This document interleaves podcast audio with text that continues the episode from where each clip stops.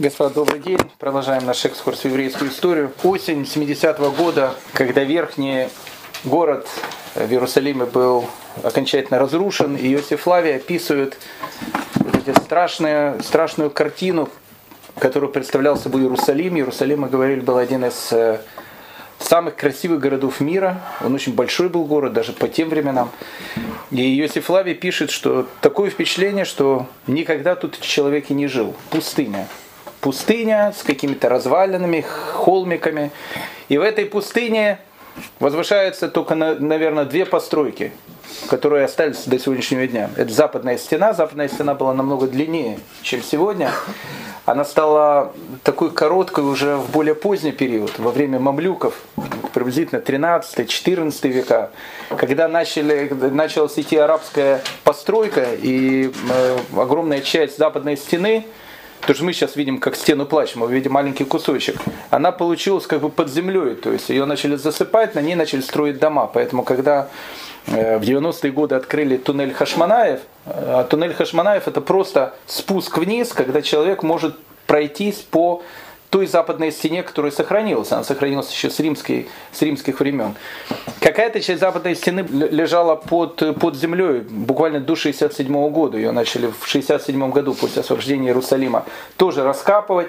Раскопки продолжались буквально еще там, лет 10 тому назад. И сейчас мы видим западную стену, стену плача, который вот этот вот кусочек, который мы видим там, где молятся люди, стена плача. Но если пойти чуть вниз, к мусорным воротам, каждый видит, есть продолжение этой стены плача. Это продолжение стены плача очень страшное, потому что э, когда в 70-е, в начале 80-х годов там проводились раскопки, и когда они из-под земли поднимали ту стену плача, которая на протяжении тысячелетий э, была похоронена в земле, они обнаружили гигантское количество камней, из которых, э, из которых делается стена плача. Их римляне бросали прямо сверху, когда они все рушили, рушили храм. И вот эта картина, для тех, кто видел, для меня это одна из самых страшных картин Иерусалима. Вокруг э, стена плача, западная стена, и лежат эти страшные камни, там проходит и видит гигантское количество камней, которые, которые раскопали. Вот это остатки, остатки храма. И, и стена плача, она сейчас намного ниже, чем она есть на самом деле. Под землей до сих пор находится большая часть стены плача. Поэтому западная стена, она сохранилась. И сохранилась, э, то, что мы говорим, Мигдаль Давид, то есть э, башня Давида. Хотя мы говорили о том, что башня Давида, она, э, минарет этот более поздний, он э, вообще османского периода, ему лет 500. Но сама кладка, если подойти к самой башне Давида, там, где сейчас находится эта башня Фасаэля, которая сохранилась, э, там сейчас находится очень, кстати, хороший музей истории Иерусалима, можно видеть о том, что она состоит из этих огромных камней, из таких же камней, из которых Ирод в свое время построил и э, стены, которые были вокруг храма, и многие храмовые постройки, когда он ну, как бы делал реконструкцию э, второго храма. И вот все это было разрушено. Все это было разрушено. И вот это все э, погибли в Иерусалиме сотни тысяч людей. Сотни тысяч людей. Многих не хоронили. Потом уже, потом уже через какое-то время там были кости в Иерусалиме, потом их уже там хоронили. И вот эта вот страшная, страшная вот эта вот картина полностью разрушенного города. Тит приказывает в этих развалинах оставить целый, э, расквартировать целый легион. Зачем в развальных легион? Но страх римлян перед евреями, которых уже практически полностью разбили, настолько огромный, они считали, что евреи могут дать реванш для того, чтобы отвоевать свою столицу. Поэтому 10-й легион квартируется, и квартируется он в двух местах. Одна из мест, он квартируется недалеко от западной стены, там, где сейчас кусочек южной стены, э, это, это место тоже видно, сейчас там археологические парки, там нашли остатки, где квартировался 10-й легион, и центр квартировки 10-го легиона это та самая башня Давида. И вот этот 10-й легион, они живут в полностью разрушенном, уничтоженном э, городе. Огромное количество денег э, римляне забирают в качестве э, там, трофеев в основном откуда деньги? Деньги с храмовой казны. В храмовой казне было действительно очень-очень много денег. Э, храм это был целый центр, и, во-первых, там хранили, не было понятия банков. Многие люди, э, особенно там сирот, которым нужно было хранить деньги, обычно люди где? Деньги закапывали или хранили дома. Это еще было до недавнего времени. Не было ни карточек, ничего. Где деньги хранить? Ни сейфов не было. Поэтому в, в храме был огромный такой отдел, который был как банк, без процента, там никто не давал ни процент, ничего, там просто хранили деньги люди. А, в храмовой казне было огромное количество денег, которые шли на храм. Каждый еврей сдавал по пол шекеля. И эти полшекеля шли со всего мира. Огромное пожертвование было на храм. Огромное количество золотых сосудов было в храме. Вот эту вот гигантскую добычу Тит э, забирает с собой. Из Кесарии в, в Рим корабли идут, идут десятки кораблей, полностью наполненные, наполненные золотом, серебром, то, то что награбил, э, награбил Тит. Денег было настолько много, что в трактате Пхарот написано о том, что в, в начале правления императора Трояна, а правление императора Трояна это почти что 30 лет после разрушения храма, возникает вопрос у наших мудрецов. Они спрашивают, можно ли золотой динарий Трояна, чтобы еврей им пользовался? Это так называемый римский ауреус, золотая монета. Можно или нет? Вопрос, а почему нет, если хорошая монета? Потому что, скорее всего, он сделал из того золота, который переплавили и которое находилось в Иерусалимском храме. 30 лет прошло.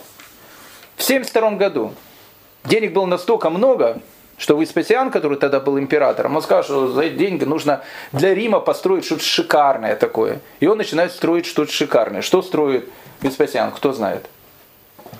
Колизей. Веспасиан строит Колизей. Начался он строиться при Веспасиане за деньги Иерусалимского храма. И закончил, закончил свое строительство в 80-м году уже при Тите. Так вот, только в 20 веке проводили там археологические раскопки, так они нашли плиту в которой было написано, что как бы этот памятник, то, ну, как бы Колизей, который дарят император Риму в честь победы над, над Иудеей. То есть огромное количество денег, которое было, и Колизей построили, и все, полное разграбление страны. Казалось, что еврейский народ не, не сможет встать после этой страшной трагедии. Римская империя начинает чеканить монеты. Монеты страшные такие. Они назывались Иудея Капта то есть покоренные иудеи. На этой, на этой монете такое вот изображение сидит плачущая женщина, такой, с, покрытой, с покрытой головой, как мать, сидит, как бы плачет, под пальмой, под маленькой пальмой такой. Пальма символизирует Израиль. Женщина символизирует, ну, тоже как землю Израиля, она сидит оплакивает, а рядом стоит такой наглый римский солдат с копьем, и, в общем, как бы он попирает ее, эту женщину. В конце 60-х годов было 30-летие э, создания государства Израиль, и они решили выпустить к этому событию памятную такую медаль. У меня есть эта медаль. Это потрясающая медаль.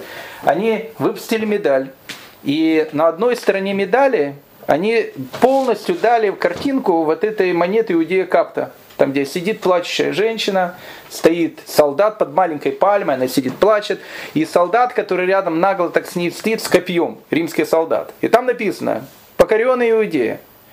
Они это сделали на одной стороне медали, а на второй стороне медали они сделали точно так же, как эта монета, только уже другая картинка. Пальма, которая была маленькая на иудее капта, она уже стала большая. Женщина, которая плакала, сейчас стоит и подбрасывает ребенка. Вместо римского солдата стоит э, еврейский мужчина, который тоже к ней так как руками подходит, как бы тоже как брать ребенка. И, и внизу написано освобожденный Иерусалим, освобожденный Иудея. Как это было?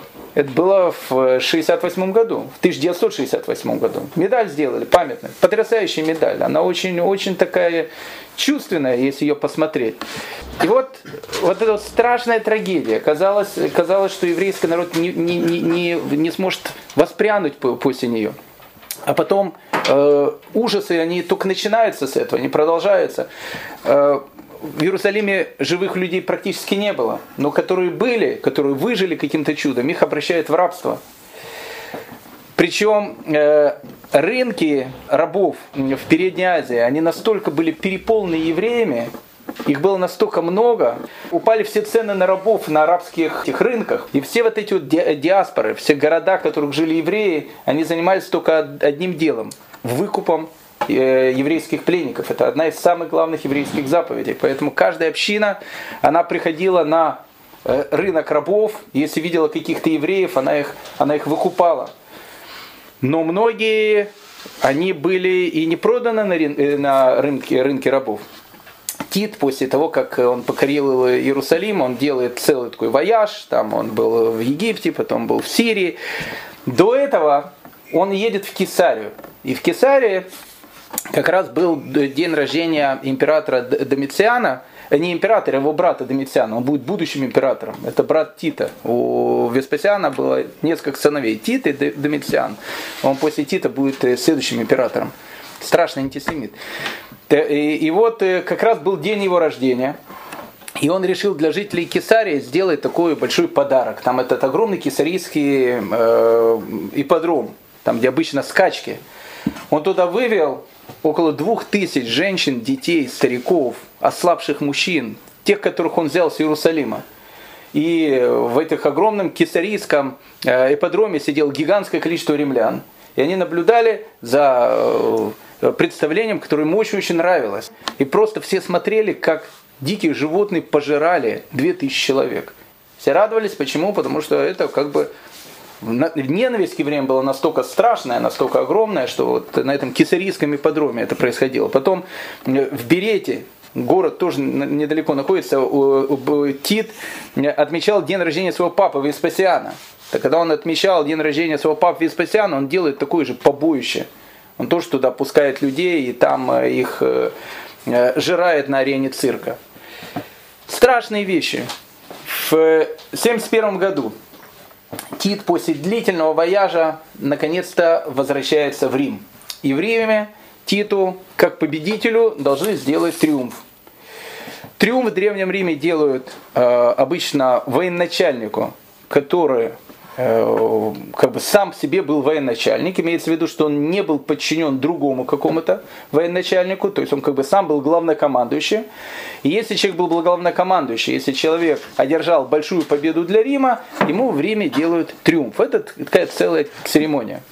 Для триумфа Тит в Рим берет э, двух оставшихся живых вождей восстания. Это э, Шимона Баргиора и Ханана из Гушхалава их э, везут в Рим и берут, он выбирает около 300 самых рослых, красивых еврейских ребят, которые, которых он захватил в плен, для того, чтобы они тоже участвовали в триумфе. В триумфе должно быть все очень красиво. И вот на колеснице, да, триумф посвящен Троице священной. Триумф посвящен, понятно, папе Веспасиану, который сейчас э, э, правящий император, самому Титу и Домициану. Домициан, он толком и не участвовал э, в, этих, в этой борьбе, но так как он был братом, у них были очень такие, такие клановые, близкие отношения, то триумф идет и в честь него так. И вот, вот это вот колесница, запряженная четверкой лошадей. Сначала время они были черные, потом они стали белые. Едет триумфатор. Триумфа, на, на триумфаторе э, лавровый венок на голове, лавровый венок держит он в руках также. Э, вот эта вот процессия едет, э, сзади идут сенаторы, потом там идут э, музыканты, которые играют и делают там э, огромный праздник. Все жители Рима выходят на площадь, чтобы посмотреть на это потрясающее зрелище триумфа, ведут 300 э, еврейских ребят, которых захватили в плен, и эти 300 еврейских ребят, они должны нести ту святыню, которая символизирует покоренную страну. И вот эти вот еврейские ребята, они несут то, что было вынесено из Иерусалимского храма. А что мы видим было вынесено? Был вынесен стол золотой, на которых хранились хлеба. Э, было вынесено много инструментов, на которых играли левиты. Самое главное, из Иерусалимского храма была вынесена золотая минора. И мы видим эту золотую минору, которую, э, которую несут пленные евреи на себе. Вот эта вся процессия, она идет по Иерусалиму. Там же идет, там же ведут Шимона Баргиору и Ханана из Гушхалава. Вся эта процессия подходит к, к храму Юпитера Капитолийского. Около храма Юпитера Капитолийского она э, останавливается, потому что сейчас по традиции должен быть совершен Э, совершенно такой варварский акт, который идет э, с Древнего Рима. Видно, когда-то в Древнем Риме он символизировал человеческие жертвоприношения. Но при и при Восписании это уже было как добрая такая традиция. Берут руководителя восстания, в данном случае выбрали Шимон Баргиора, останавливается эта э, значит, процессия около храма Юпитера Капитолийского, на шею набрасывают веревку, и ведут его в специальную подземную тюрьму, которая находится э, возле э, римского форума. В этой тюрьме ему перерезают глотку и душат его, душат или перерезают глотку, не знаю, что там было, в общем, его убивают. И возглашают о том, что глава восстания, и он погиб. И народ начинает ликовать. Йоханана из Гушхалава не казнили, казнили только Шимон Баргера, его посадили в тюрьму, э, э, в которой написано, что он находился до конца своих дней, но в римской тюрьме, я думаю, что немного человек э, мог находиться, поэтому конец его дней, скорее всего, был очень-очень скоро. И вот, вот эта огромная процессия, она настолько впечатлила жителей Рима, что жители Рима построили арку которая была этому посвящена. А, эта, эта арка она была построена в честь Тита, но Титовская арка она не сохранилась. Титовская арка она была разрушена еще в Средневековье.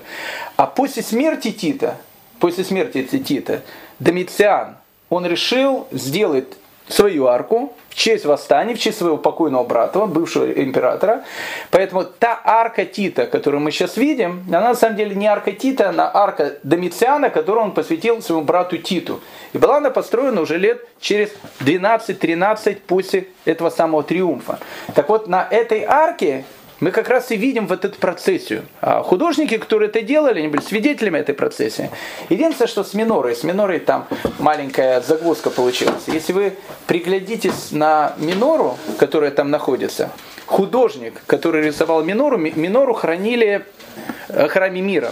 И в этом храме мира хранили абсолютно всю утварь, которая, которая находилась, э, ну, которую брали во время восстания. И там находилась золотая минора. Так вот, художник, который через там, 12 лет после триумфа должен был изобразить минору, он, соответственно, пришел туда, чтобы посмотреть на эту минору. И он ее изобразил, такой, как он ее увидел 12 лет спустя. Минора-то правильная. Он ее изобразил такая, как она была. Самое э, интересное, это подставка под эту минору в, современном гербе Израиля, там минора-то такая же, как на архитита. Но там есть самая интересная вещь. Подставка под эту минору. Подставка под эту минору, если мы на нем приглядимся, она совершенно не еврейская. Там изображены какие-то животные. И мы знаем, что в миноре в храме не было такой подставки. Скорее всего, что произошло?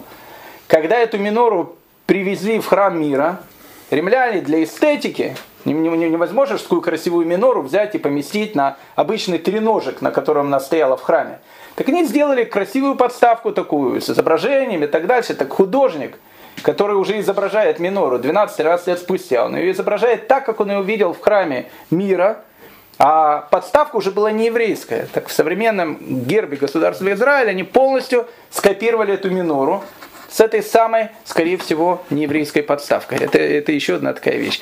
Кстати, насчет миноры, если уже мы начали говорить, э, с ней была потрясающая судьба. Какая судьба Миноры? Что, что с ней было? Мы знаем, что она хранилась в храме мира. Мы знаем, что в, тысячи, в 2002 году, когда Папу Римского Иоанна Павла II посещала делегация двух главных раввинов Израиля – главного ашкенадского равина и главного сефарского равина. Главный ашкенадский равин тогда был Раф Йона Мецгера, и главный сефарский равин был тогда Раф Шлома Амар. И они посещали, значит, э, с делегацией, они посещали э, там Риме, они были э, у Папы Римского. Так два равина официально попросили у Папы Римского о том, что, чтобы Папа Римский разрешил чтобы еврейскому народу вернулась та минора, которая находится в хранилищах Ватикана. Вообще в ватиканских по этих э, подземельях находится гигантское количество всего, половина людей, не половина людей, 99% людей не знает, что там находится. Там как минимум находится половина свитков Мертвого моря, которых мы даже не знаем, что там написано, они не публикуют. Там, в общем, это такой самый секретный объект, на котором может находиться все, что угодно. Два главных раввина Израиля, это же два человека не, не просто какие-то, там Равгдали, кому-то что сказать, глав, два официальных человека, которые находятся на государственной службе в Израиле. Они у, у Папы Римского попросили, чтобы он отдал минору. Если, они, если он, они говорили такие вещи, значит у них есть какие-то сведения. Просто так и не говорить на основании сказок и легенд не будут. Папа Римский сказал, у нас ничего нету. Ну, никто ничего не проверит. А почему они спросили насчет Ватикана? Э, дело в том, что с минорой, если, если она находится до сегодняшний день там, а мы не знаем, что находится вообще в Ватикане по сегодняшний день, история была следующая. Мы знаем точно, что она хранилась в, в Риме после этих событий еще как минимум 400 лет. В 455 году на Рим напало такое германское племя, которых назвали вандалы. Отсюда разграбили Рим полностью. И отсюда это слово перекочевало во многие языки, в частности в русский. Если кто-то что делает, говорит, вандалы настоящие. Почему вандал настоящий? Потому что ну, вандалы были вандалами. Люди дикие, они пришли в Рим, разграбили все, что угодно. Там, кстати, вандалы, они были не такие уж дурачки, у них было свое даже царство. И царство их находилось на территории современного Туниса, на территории древнего Карфагена. Почему германские племена? Потому что германские племена. Германские племена захватили в Карфаген, вандалы, и там у них было свое царство, штаб-квартира.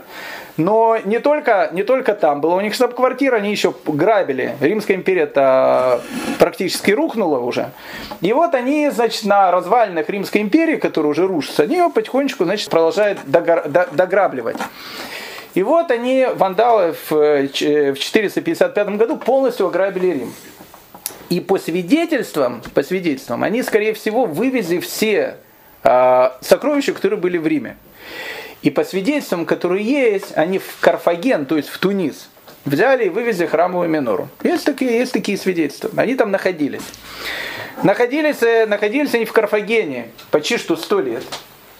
Потому что в 534 году император уже э, э, Восточной Римской империи, потому что Западная уже к этому моменту рухнула, а Восточная Византия, она еще продолжала э, жить и здравствовать, был император Восточной Римской империи, которого звали Велизарий, который решил отвоевать все те земли, которые когда-то принадлежали Римской империи, вот Велизарий решил напасть на Карфаген, для того, чтобы Карфаген присоединить к Римской империи, не к западной, уже к восточной.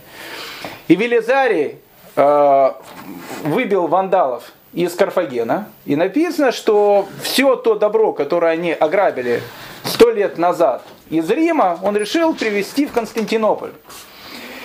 Тут дальше непонятно.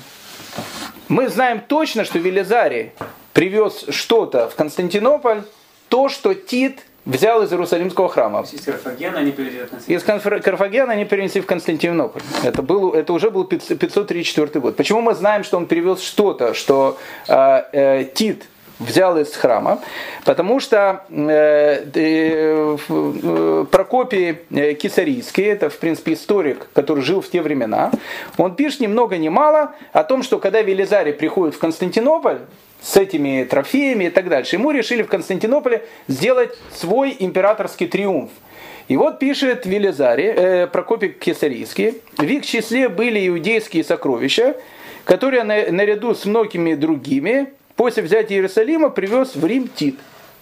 То есть сам э, свидетель это, этого триумфа, Прокофий Кесарийский, он пишет о том, что когда победили вандалов, сделали триумфиум в Константинополе и несли опять вот эту вот храмовую утварь.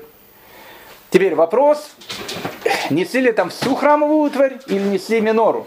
Потому что сам этот Прокопий Кисарийский пишет о том, что э, из Карфагена в Константинополь отправляли корабли. И в, в основном все корабли дошли, но один корабль, на котором написано было самые большие сокровища, которые византийцы хотели перевести из Карфагена в, в Константинополь, он утонул. Поэтому непонятно, какую храмовую утварь там привезли. Либо Минора утонула, либо минору при, при, привезли в Константинополь. Если минору при, при, привезли в Константинополь, она там была как минимум до 1202 года. Потому что в 1202 году на Константинополь напали другие уже варвары. Э, в это время э, был четвертый крестовый поход. И крестоносцы, они же такие крестоносцы были, они решили, значит, э, а крестоносцы они католики, а Константинополь это православный город. И они решили, в общем, как бы надо неверных уже всех там. И они ворвались в Константинополь, разграбили Константинополь, очень серьезно. И огромное количество богатства, которое было, они либо сожгли, либо взяли в качестве трофеев. И тут, если Минора выжила до 1204 года, существует два варианта. Либо Минора сгорела в Константинополе в 1204 году, когда его подожгли э, варвары того времени, это э, крестоносцы, либо крестоносцы ее перевезли в Ватикан, о чем существует одно из свидетельств. И если в 1204 году перевезли в Ватикан, отсюда уже растут ноги, почему Рафьона Мецгер и Рафшлом Амар спрашивают у Иоанна Павла II о том, что верните, пожалуйста, нам нашу минору. Это, это как бы такое немножко отступление. Но после, после триумфа, который прошел в Риме, и после того, как э, праздновали в Риме победу над Иудеей еще больше, тот момент, когда началась закладка э, Колизея в 72 году, не вся Иудея была покорена. В Иудее оставалось как минимум три места, которую, которую римляне не смогли взять. Эти три места это были три крепости. Одна из крепостей это Иродион.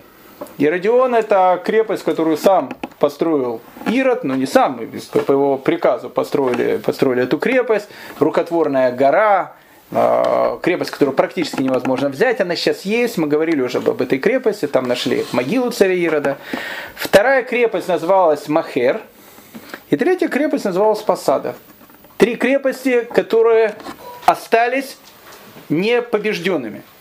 И вот получается такая ситуация о том, что как бы вся Иудея покорена, но в, в этой покоренной Иудее есть три крепости, в которых находятся гарнизоны повстанцев, и которые являются непокоренными. Римлянам, понятно, эта вещь очень не нравилась. Э, дело в том, что в, теперь в покоренной Иудею уже нету прокураторов. Нет, нет прокураторов, а э, есть так называемое военное управление. И поэтому начальник войск Иудеи, он и как бы является в, в том положении, которое она была, он, он как бы является и прокуратором этой страны. И э, как бы начальником римского гарнизона назначает тогда такого человека, которого звали Баса, и ему идет приказ из Рима о том, что нужно закончить с повстанцами окончательно, и три крепости, которые находятся, Иродион, Махер и Масаду, их нужно захватить, и, в общем, чтобы никаких не было очагов восстания. Иродион, в принципе, сдался практически без боя.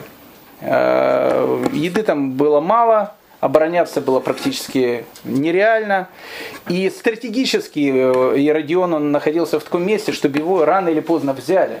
Поэтому Иродион как бы он сдался практически без боя. С Махером там была немножко другая вещь. Это тоже была очень, большая, очень укрепленная крепость. Римляне какое-то время ее не могли взять. Началась осада. Э, потом там был один из военачальников, молодых людей, его звали Элиезер.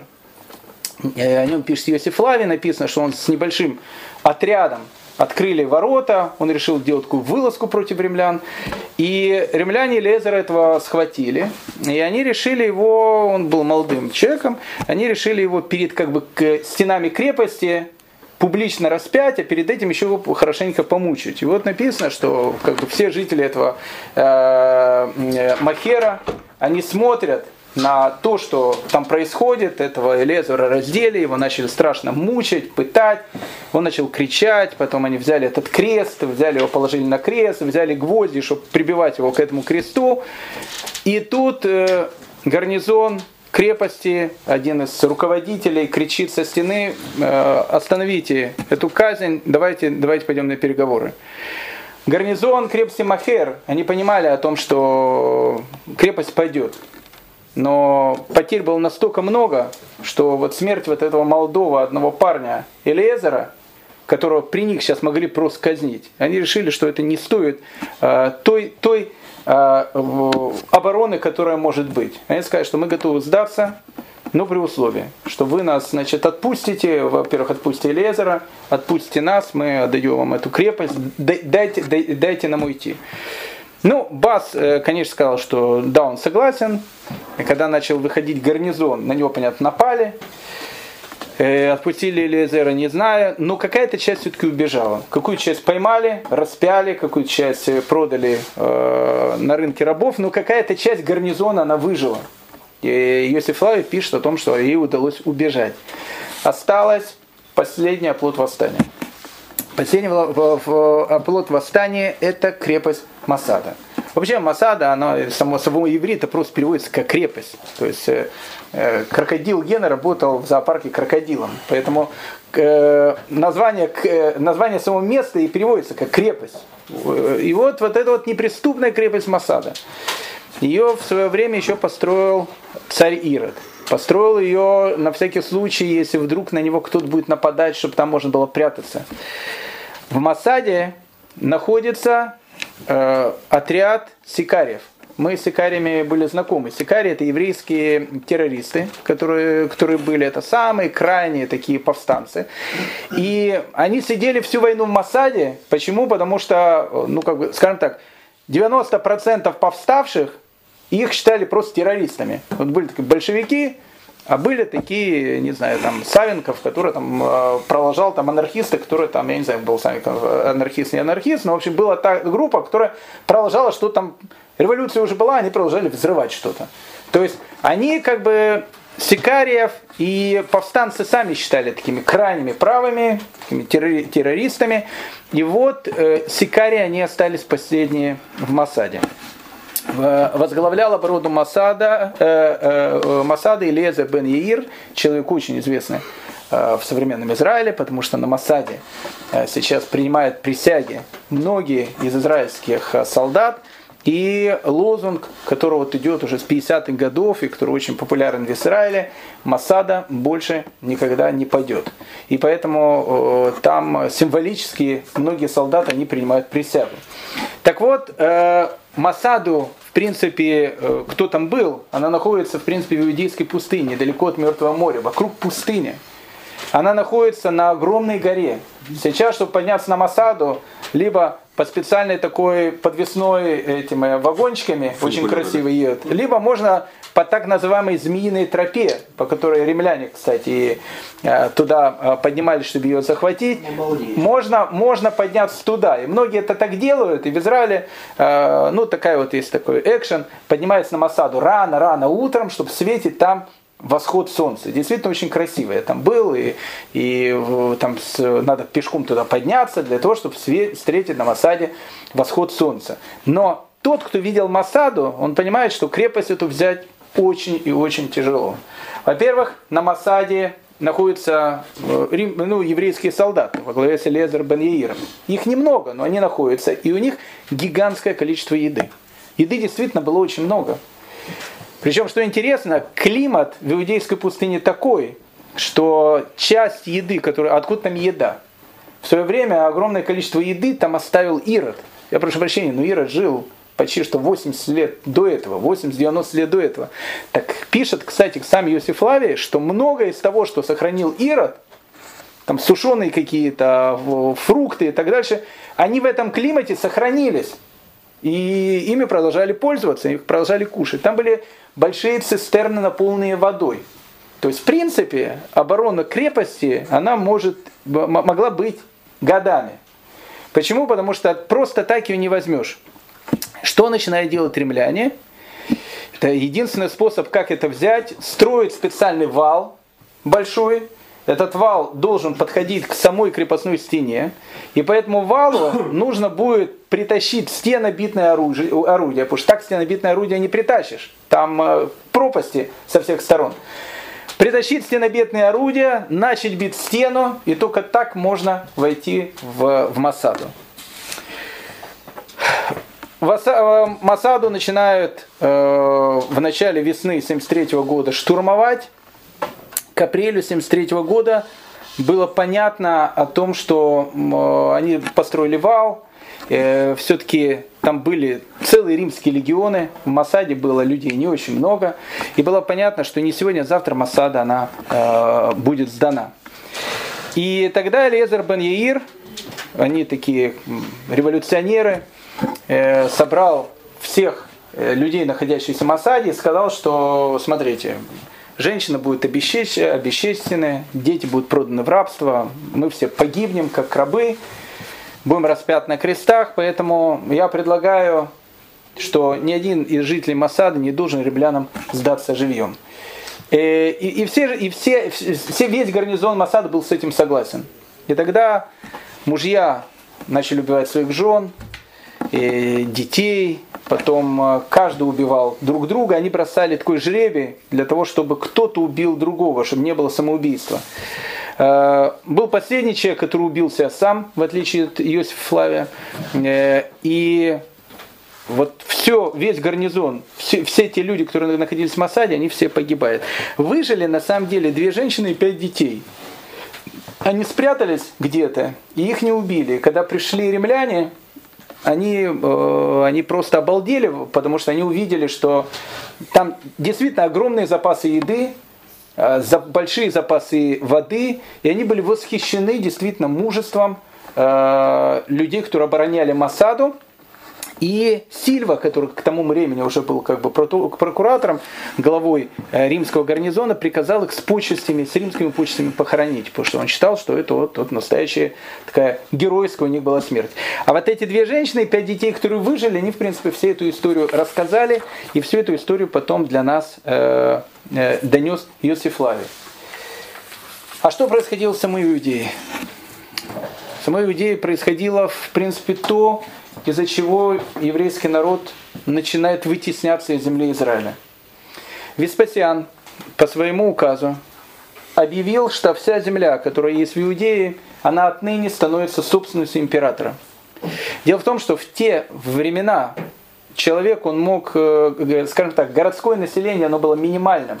В основном это население, которое жило вне городах, вне городов. И еще больше.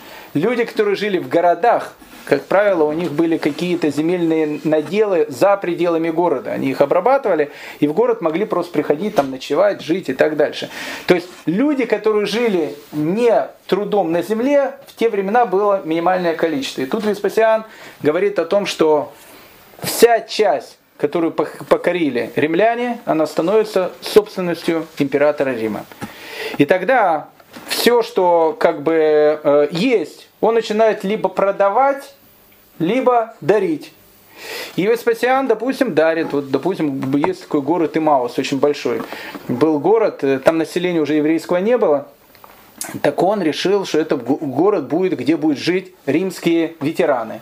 И город Имаус стал городом римских ветеранов. Город Шхем имеет длинную еврейскую историю. Там гробница Иосифа.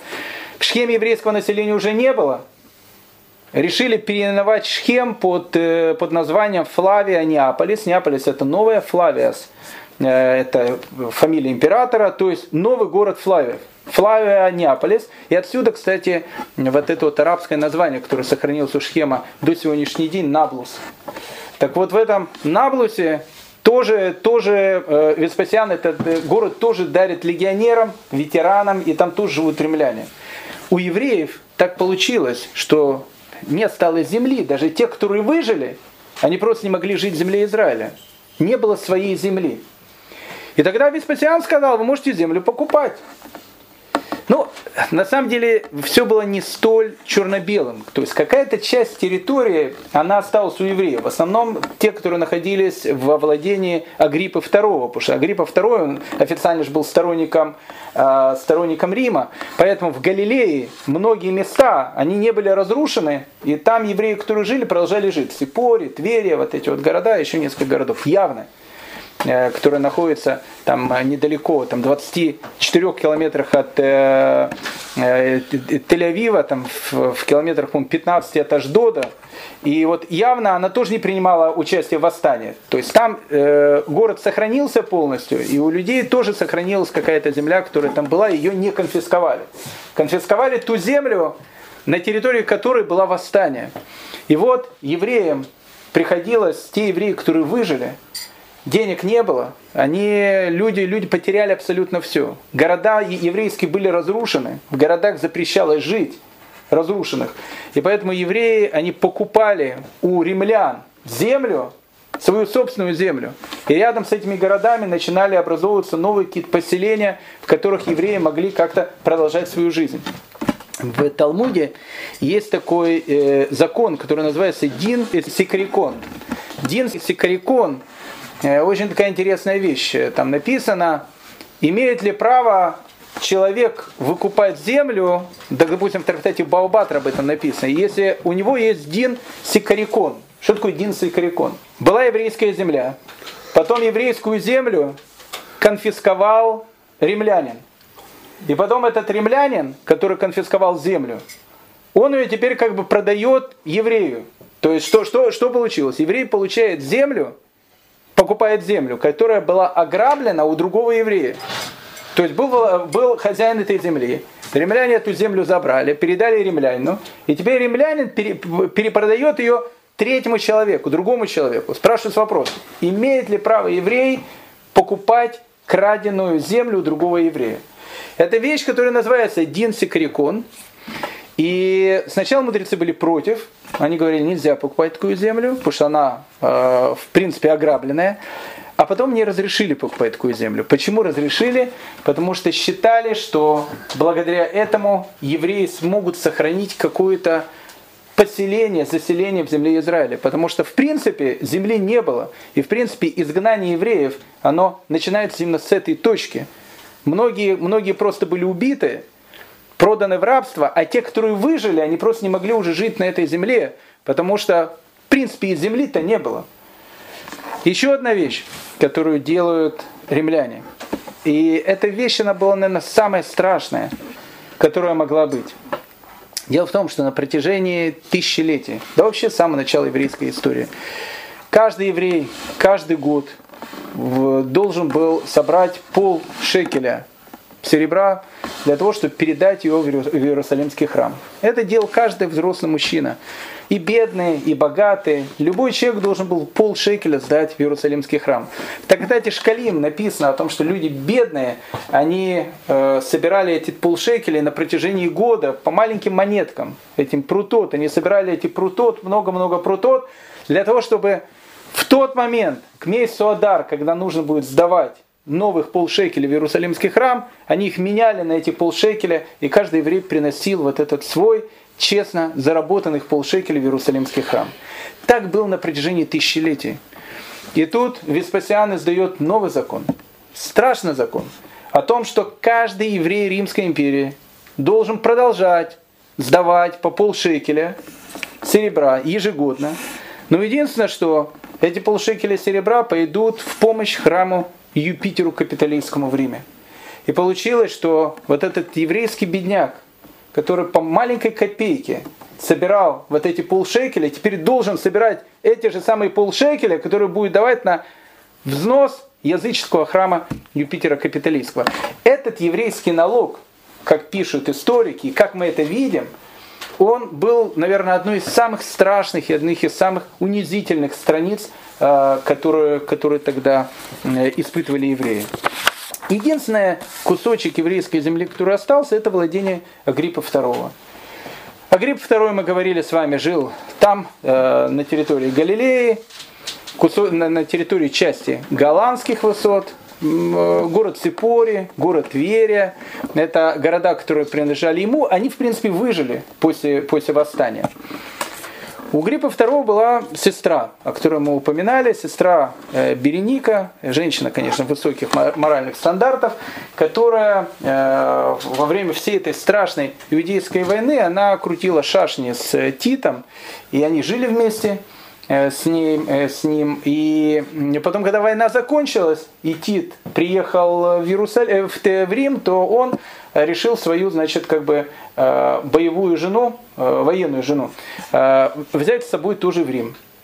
Он принес Беренику, поселил его Береника. в Береника, поселил его в своем дворце на Палатине, и официально объявил о том, что он хочет на ней жениться. Вот, любит ее, хочет на ней жениться. Но тут папа его, Веспасиан, который тогда был действующим императором, он сказал, что он этого не допустит. И этого не допустит по одной простой причине, потому что э, Веспасиан понимал, что ему недолго осталось, и, и он понимал, что Тит будет следующим императором. Получится, что следующий император женился на принцессе народа, который столько попил крови у Рима. И они там марки строят, и триумфы делают, и так дальше. Он скажет, что нет. И Тит, э, недолго думая, он послушал слова папы и Беренику отправил к ее брату в Иудею.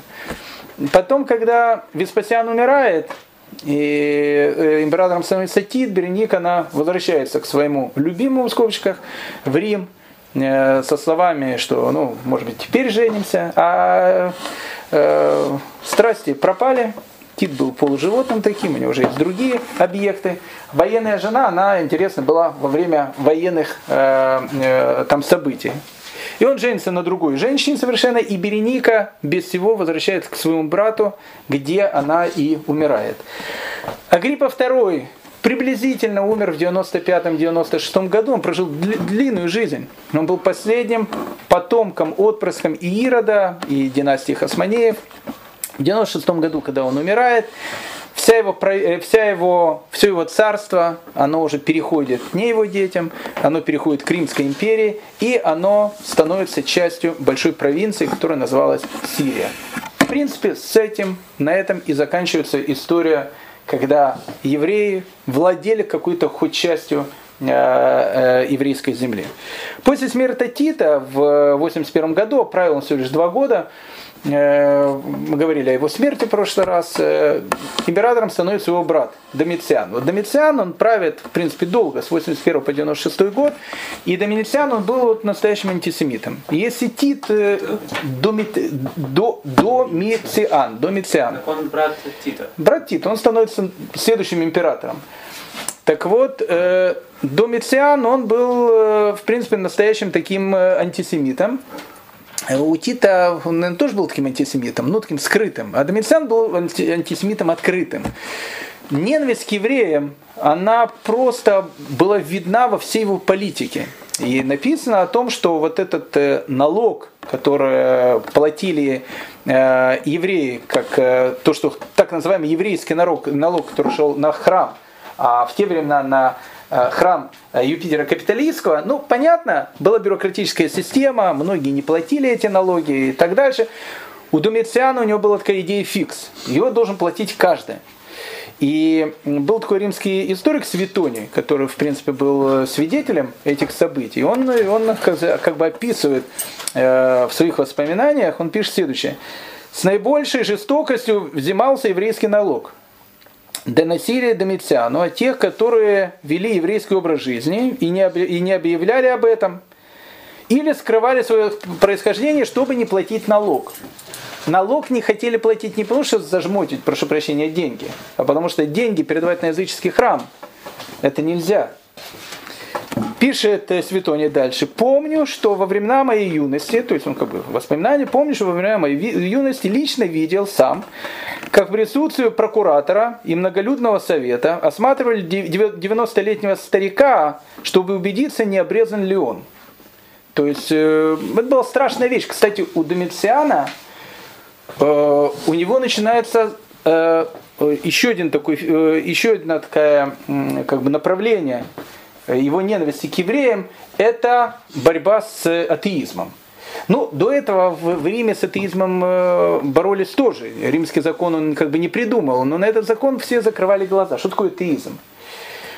Если человек, э, к примеру, римлянин, переходил в иудаизм или в христианство, тогда уже начинают появляться первые христиане, то в принципе по римскому закону этого человека объявляли атеистом. А по римскому закону атеист, а что такое атеист? Атеист это тот, кто, который отрицает богов. То есть он-то верит в Бога, но своих-то римских богов он отрицает. Раз ты отрицаешь наших родных римских богов, ты атеист. А за атеизм в Риме, в принципе, могли и казнить. Если до этого, по большому счету, за атеизм в Риме никто никого не казнил, по одной простой причине, потому что жена императора Нерона, она полуоткрыто исповедовала вообще иудаизм. То есть, казалось бы, ее первую надо было казнить. Как бы закрывали на это глаза, никто на это не смотрел. Домициану, у которого была просто вот такая вот ненависть к евреям, он э, этот закон поднимает на огромную высоту, его ищейки смотрят, нет ли каких-то э, людей, которые открыто начинают исповедовать иудаизм. И такие люди были. Э, его, значит, собственно, двоюродный брат, человек, которого звали Флавий Климент. Флавий Климент был человеком довольно известным.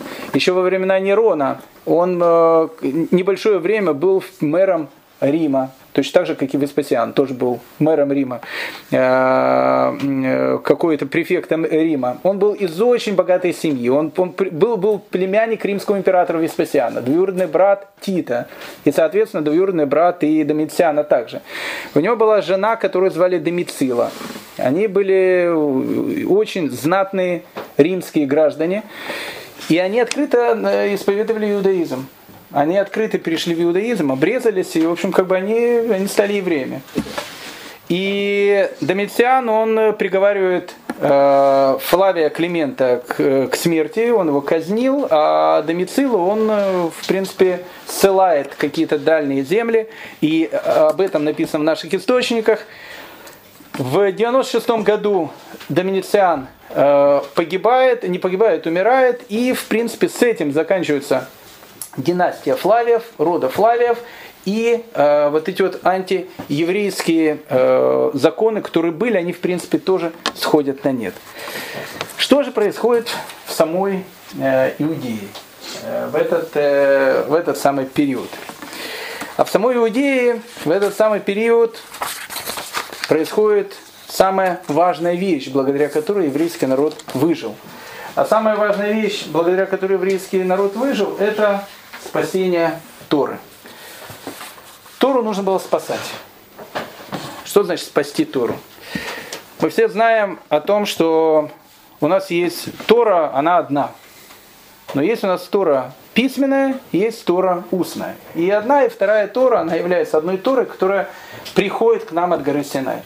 Только письменная Тора, она была записана, а устная Тора, она хранилась в головах людей. Ее передавали из поколения в поколение от учителя к ученику.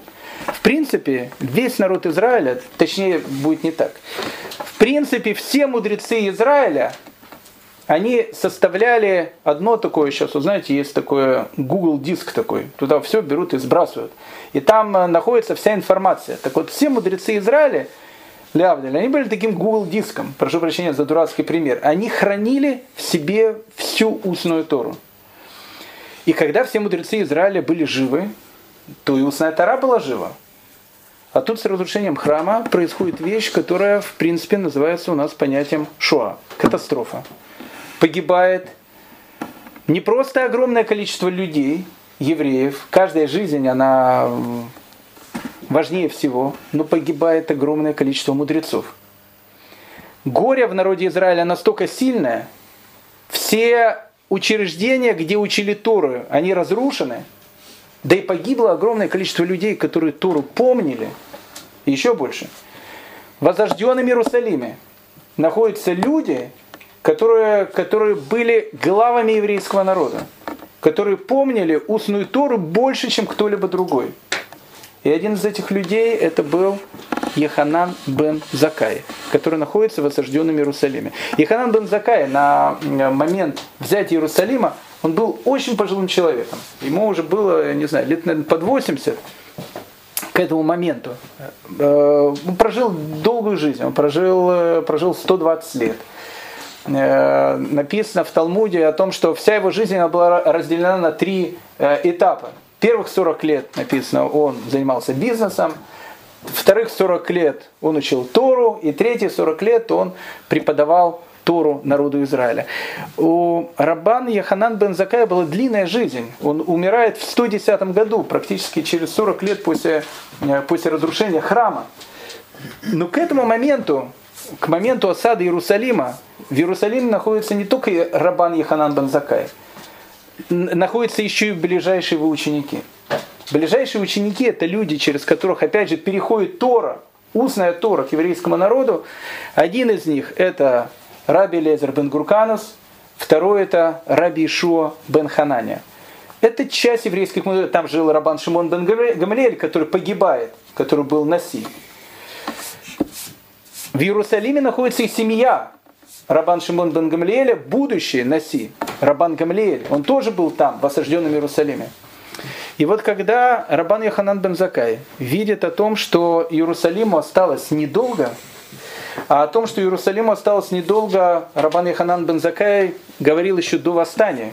Известный случай, его Иосиф Лави приводит, и Талмуд его приводит о том, что за какое-то количество до разрушения храма, храма лет за 20, вдруг ночью распахнулась дверь, э, которую, которая вела э, к храму, и эту дверь могли, могли открыть только два человека. Она сама по себе распахнулась ночью.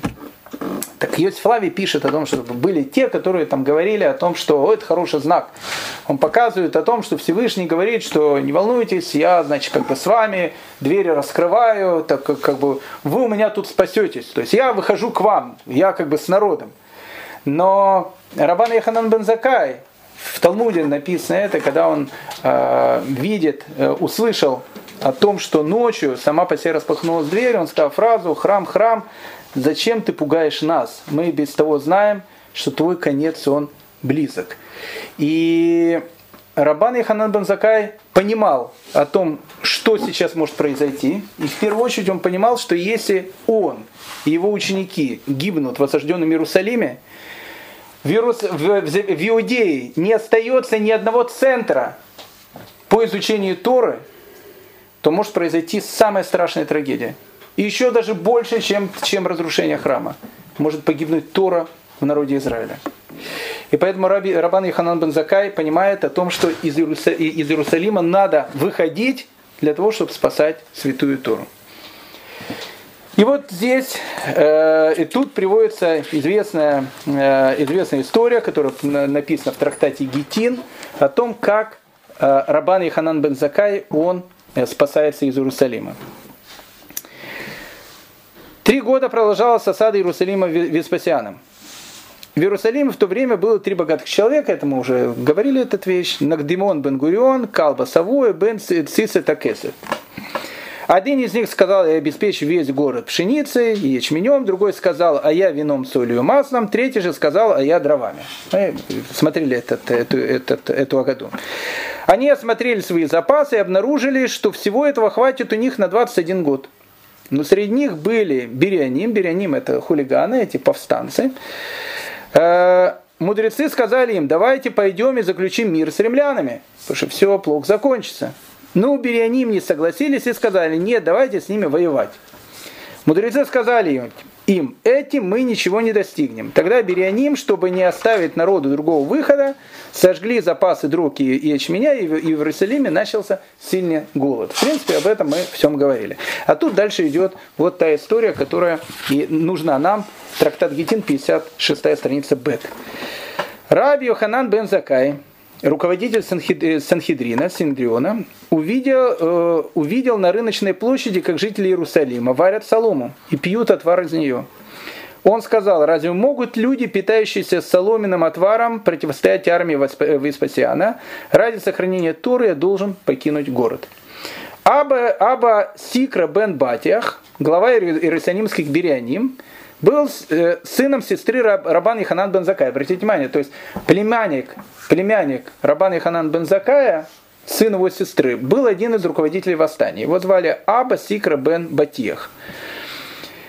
Послал ему запиской с просьбой тайно явиться к нему. Тот пришел. А в Иерусалиме начинается уже голод. А, а, а, Раби Ханан сказал ему, сколько времени вы будете еще заставлять людей умирать от голода? Аба Сикра ответил, что я могу сделать? Если я что-нибудь скажу им, они убьют меня. Раби Ханан сказал ему, придумай что-нибудь, чтобы я мог выйти из города. Ибо Берианим закрыли все выходы и не выпускали никого из Иерусалима. Аба Сикра ответил, мы постановили между собой закон, что никто не может покинуть город живым. Раби Ханан сказал, вынести меня, как будто я мертвый. Аба Сикра ответил, притворить, что ты болен, и все люди придут навестить тебя, Потом твои ученики объявят, что Раби, Раби Ханан э, умер, положим тебя в гроб и понесем хоронить. А кладбище, соответственно, находилось за городом. Обычно мы говорили, мертвых выбрасывали уже со стен, никто не выносил. Второй вопрос, в какой период времени это происходит? Потому что мы знаем, что а, осаду Иерусалим берет, э, ведет Тит. А тут речь идет насчет Веспасиана. Значит, это еще было до того страшного голода, который будет при Тите. И еще можно было выйти из города как-то. Раби Йоханан так, так и сделал. Он позвал своих ближайших учеников, Раби Лезера и Раби Ишу, и сказал им, «Сыновья мои, вынесите меня отсюда». Они сделали гроб и понесли его. Когда они подошли к воротам Иерусалима, стражник Берианим, ну вот этот повстанцы, спросил, кто это? Ученики сказали, это тело раби Яханан бен Закая. Разве вы не знаете, что покойника не оставляет на ночь в Иерусалиме? Берианим хотели по своему обыкновению проткнуть тело ножом. Но тут вмешался Абра Сикра, то есть один из руководителей, он сказал, не делайте так, ведь тогда люди скажут, что евреи дошли до того, что проткнули тело своего учителя. То есть мы видим, что в этот период времени еще из Иерусалима выходили. Значит, это еще было, э, значит, это еще было до той осады, которая была при Тите. Это было незадолго до того, как э, Веспасиан становится императором. Стражи открыли ворота и пропустили их. Раби Ишуа и Раби Лезер принесли гроб Раби Ханан бен Закая к Веспасиану. Они открыли гроб, и Раби Ханан вышел из него. Он сказал Веспасиану, мир тебе, царь. Веспасиан сказал ему, ты вдвойне подлежишь смертной казни. Во-первых, потому что я не царь, а ты назвал меня царем. За это время сразу смертная казнь. А во-вторых, если я царь, то почему ты не пришел ко мне раньше? Да и смертная казнь. Обычно говорят, знаете, на эту фразу на Рушану, когда мы провозглашаем Всевышнего царем. И там есть один из учителей, он сказал, он говорит, как Всевышний говорит, если я царь, это ответ Веспасиана, почему вы ко мне пришли только на Рошану, почему же не пришли раньше? Он говорит, а во-вторых, если я царь, то почему ты не пришел ко мне раньше? Раби Ханан сказал ему, ты царь, потому что не будь ты царем Иерусалима, не покорился бы, э, э, Иерусалим не покорился бы тебе, так как сказано в книге Брока и Шаягу, Ливанон, Ливанон так храм называют, пойдет перед сильным. Сильным может означать только царя. Если, а мы видим, что ты покоришь Иерусалим, значит ты царь. Ты не можешь быть не царем. Точно так же Тит, который берет Иерусалим, он тоже будет царем, потому что Иерусалим может покорить только царь. Так написано в пророчестве. Что же касается твоего второго обвинения, я не мог прийти, потому что Берианим не пускали меня. Веспасиан сказал ему, если бы у тебя был горшок с медом, вокруг которого обвилась бы змея, разве ты не разбил бы горшок из-за змеи? Имеется в виду, что, что если ты знал, что я царь, и вы знали, что я царь, вы могли бы поднять восстание и сбросить этих берианими, сдаться нам. Что это за оправдание? Рабан Яханан молчал. Раби Йосиф впоследствии сказал об этом. Карабан и Ханан бен Закая применяется, применим в то время стих, тоже из пророка Ишая. Он обращает пять мудрых и делает их знания глупыми. Раби Ханан должен был сказать, следует удалить и убить змею, но оставить горшок невредимым. То есть нужно было бы сделать, уже по фактум говорит Раби Йося, нужно было бы объединиться всем, сбросить этих бирианим и не допустить э, то, что произошло в Иерусалиме. Но этого не произошло. В это время явили, явились к Веспасиану и сообщили, что император умер, и трон переходит к Веспасиану. Имеется в виду уже не Нерон, что переходит там же там целая череда императоров. Убедившись, что предсказа... предсказание раби Ханана было правильным, Веспасиан сказал ему, попроси у меня что-нибудь, и я выполню твою просьбу. Раби Ханан попросил Веспасиана сохранить город явно, с его мудрецами, оставить живых семью Рабан Гамлиеля. А семья Рабан Гамлиеля это, это единственная семья, которая идет от э, Илеля, которые были руководители Санхедрина, и которая точно является прямыми потомками царя Давида. и представить в его распоряжение врачей для излечения Раби Садока. Мы уже говорили о Раби Садока, который 40 лет а, который на протяжении 40 лет он постился, чтобы не был разрушен храм.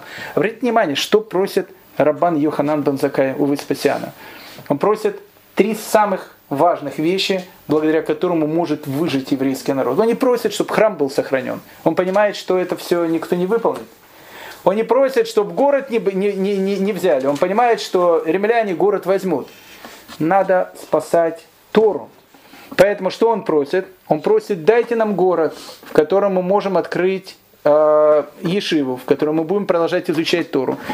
Дайте нам, чтобы род Илеля, который является руководителем еврейского народа и который является прямыми потомками Давида, а отсюда будет происходить будущее избавление еврейского народа, тоже выжил и чтобы вышел Рабит Садок, дать ему врачей, чтобы он, э, чтобы он выжил после всей этой страшной осады.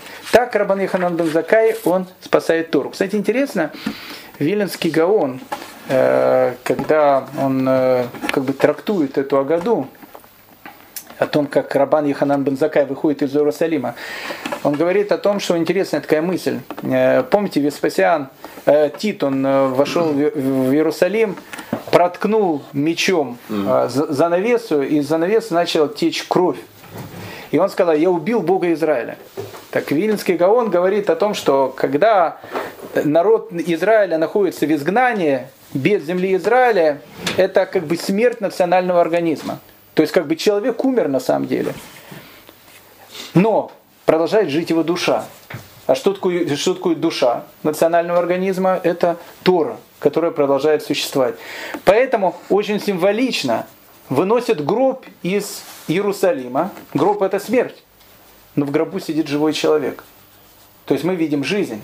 То есть, с одной стороны, как бы выносят из осажденного Иерусалима гроб, как бы национальное тело еврейского народа с изгнанием из земли Израиля по Винскому Гаону, она умирает, но душа продолжает жить. Гроб открывает, и из него выходит Рабан Яханан бен Закай, который является продолжателем э, идеи Торы. Рабан Яханан бен Закай едет в Явну. Явно город, который сохранился. Мы говорили о том, что там и восстаний толком не было. Он был практически населен евреями. Небольшой город. Э, он находился, он еще описан в книге Ишуа Бенуна. Э, во времена Ирода э, и, и в более поздние времена там находилось смешанное греческо-еврейское население. Явно не пострадал во время войны. И вот в Явнинский виноградник, то место, в котором Рабан Яханан бен Закай решает прийти вместе с теми мудрецами, которые выжили, он понимает, что это та точка, с которой можно возрождать жизнь еврейского народа. И тут, а тут произошла трагедия. Какая трагедия? Погибло гигантское количество мудрецов Торы. Гигантское количество мудрецов Торы, которые помнили Тору. А ведь мы говорили о том, что устный закон он напоминает, он напоминает пазл такой. Если в пазле теряется один, два, три, четыре кусочка, пазл очень трудно будет собрать. А тут из огромного пазла пропадают тысячи кусочков. Пропадают и забываются огромное количество законов, которые кто-то помнил, кто-то не помнил. И теперь задача Рабана Иханан бен Закая в этой академии в Явне не только чтобы Тора продолжала жить, но и та Тора, которая погибла вместе с людьми, которые погибли во время этой восстания, ее как-то восстановить. Восстановить этот пазл. Да, этот пазл будет уже восстановленный, но он будет живым пазлом. И поэтому в Явне Рабан Иханан бен Закай начинает спасать Тору и, в принципе, э, начинает спасать еврейский, еврейский народ. В Явне Рабан Иханан бен Закай э, открывает Бейт Мидраш. Этот бейт мидраш э, называется в, ну, на языке наших мудрецов бейт мидраш гадоль. Огромный бейт мидраш. В принципе, бейт мидраш гадоль в Явне, он берет на себя функции еврейского санхедрина. И Рабан Яханан бен Закай, он как бы становится главой восстановленного еврейского санхедрина. Что начинает делать Бейт Мидраш Гадоль в Явне? Во-первых, он столкнулся с вопросом, с которым столкнулся в свое время Эзра. А Эзра столкнулся с этим вопросом почти 600 лет тому назад. Как жить еврейскому народу без существования храма? В принципе, Аншей Кнесет Агдала, то есть мудрецы Великого Собрания, еще во времена Эзры, еще 600 лет до этого, они установили и понятие синагоги, и понятие молитвы Шмуне и, и огромное количество того, чем мы живем сейчас. Но в принципе на протяжении почти 600 лет все эти вещи, они были чисто теоретические, они практические. Конечно, Шмуне молились, но огромное количество вещей, оно э, забылись много законов. Что сейчас делать с коинами? А давать коинам э, э, то, то, что труму или не отдавать? А давать десятину левитам или не отдавать? Огромное количество вопросов, которые возникают с разрушением храма. И Бейт Мидраш Гадоль начинает все эти вещи а, обсуждать. еще очень важная вещь. Тогда не существовало понятия календаря. То есть как бы календарь-то был, но новые месяцы, они всегда делались исключительно, э, исключительно потому, как э, Синедрион объявлял начало нового месяца. Синедриона сейчас тоже нет. Бейт Медраш Гадоль занимает как бы функцию Синедриона. И они начинают объявлять начало нового месяца. То есть, в принципе, мы видим, что в Явне начинает возрождаться иудаизм, начинает возрождаться еврейская жизнь, и она там, э, именно там на, э, спасается. Рабан Яханан Банзакай был человеком э, совершенно необычным. Он был человеком очень добрым, очень мудрым. Написано, написано в, в наших источниках, что Рабан Яханан Бензакай не было ни одного человека, который приветствовал его, его бы первым. Это написано, это касалось евреев, не евреев, любого человека. Если ковбой на Диком Западе была игра, кто первый вы, вы, выхватит револьвер и выстрелит в другого, то у Рабан и Аханан бен Закая была другая игра. Не должно быть ни одного человека, который поздоровается с ним первым. Он должен, должен с любым человеком здороваться сам первым. С любым человеком, с евреем, с неевреем. Какой бы он пост не занимал. В этом был весь Рабан Яханан Бензакай. Он приходил раньше всех в дом учения, и позже всех уходил из дома учения. И написано о том, что когда в дом учения приходил новый ученик, Рабан Яханан Бензакай сам подходил к двери, сам открывал дверь, чтобы туда мог войти новый человек. О Рабан Иханен бен Закай написано огромное количество разных вещей об этом э, необычном человеке. Для того, чтобы э, понять как бы, уровень этого человека, приводится э, в Авод Раби Натан известная история про смерть, про смерть сына Рабан Яханан бен Зака, и, и как он на него отреагировал. А тут и по этой истории, кстати, видно личность этого человека. Написано в Бендраше, когда у Рабана Яханан бен Закая умер сын, пришли э, ученики утешать его. Первым вошел Рафи Лезер. Это Рафи Лезер бен Гурканус. Это один из тех, кто выносит его из осажденного Иерусалима. О нем мы поговорим на следующем уроке. Сел перед ними и сказал, разрешишь ли учитель сказать тебе слова утешения? Говорит. Прародитель Адам имел сына, и когда сын его пал мертвым, Адам утешился в своей скорби, что подтверждает и, и его же словами «Бог дал, даровал мне другое дитя вместо Авеля, утешься же и ты». «Разве мало для меня моей собственной скорби?» – ответил Рабан Иханан. «Что ты еще про скорбь Адама напоминаешь мне?» Вошел Раби Ишуа. Раби Ишуа бен Хананя. Это второй человек, который выносит гроб э, Рабан Иханан бен Закая. Разрешишь ли учитель сказать тебе слова утешения? Говори. Иов имел сыновей и дочерей, все они погибли в один день. Иов утешился. Утешься же и ты, учитель. Разве мало мне моей собственной скорби, ответил Раби Ханан, что ты еще про скорбь Иова напоминаешь мне? Тогда вошел, вошел Раби Йоси. Тут перечисляются все ближайшие ученики Рабаны Ханан бен Закая. Разрешишь ли учитель сказать тебе слова утешения? Говори. Арон имел двух сыновей, уже взрослых. Оба они погибли в один день. И Арон утешился. Утешься же и ты, учитель.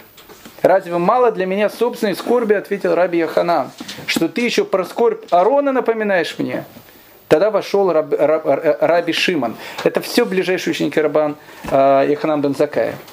Разрешишь ли учитель сказать тебе слова утешения? Говори. Царь Давид имел сына.